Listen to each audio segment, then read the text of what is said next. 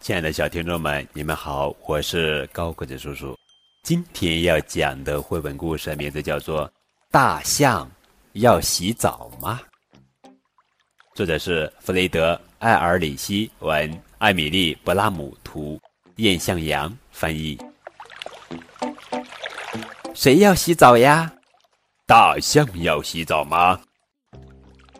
大象用鼻子往身上喷水。可以让厚厚的、粗糙的皮肤湿润一些。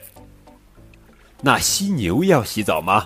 犀牛可不稀罕躺在浴缸里，它们喜欢在泥塘里洗泥巴澡。洗泥巴澡的好处可多了，不仅凉凉快快的，还可以躲避蚊虫的叮咬。那斑马要洗澡吗？斑马不用洗，斑马不用水洗澡，但常常洗沙子澡。沙子不但可以让斑马的皮肤凉快下来，还能除掉躲在它们皮毛里的虱子和跳蚤。那长颈鹿要洗澡吗？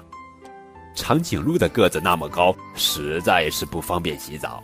不过，长颈鹿有一条长长的舌头，可以用来把自己舔干净，就像我们用毛巾搓澡一样。长颈鹿妈妈会用舌头清理宝宝的耳朵，狮子妈妈。和其他猫科动物也是这么做的。那海狸要洗澡吗？嗯，就算是吧。如果把小河看作是一个大浴缸的话，泡在清凉的水里真舒服。海狸还会用牙齿梳理自己的皮毛，它们的后腿上长了一种分叉的特别的指甲，可以拿来当梳子用。很多动物在水里活动一段时间后，上岸时都会把自己整理得漂漂亮亮的。鹈鹕会用嘴往羽毛上涂油，企鹅在水中尽情嬉戏后，上了岸会用嘴给伙伴涂上油。所有动物都有自己的方法来保持清洁，有的用舌头舔，有的用爪子抓，有的在水里泡，有的用蹄子挠。有些动物伙伴之间会互相帮忙。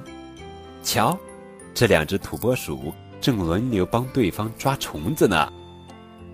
狒狒也和土拨鼠一样，互相清理皮毛。只有人需要通过淋浴或者泡澡来保持卫生。小宝宝们还不会给自己洗澡，需要清洁身体的时候，大人会帮他们洗干净。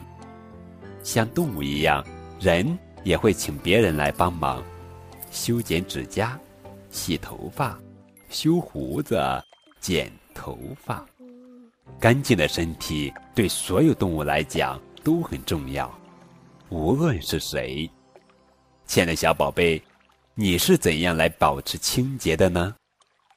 更多互动可以添加高个子叔叔的微信账号，字母 FM 加数字九五二零零九。就可以了。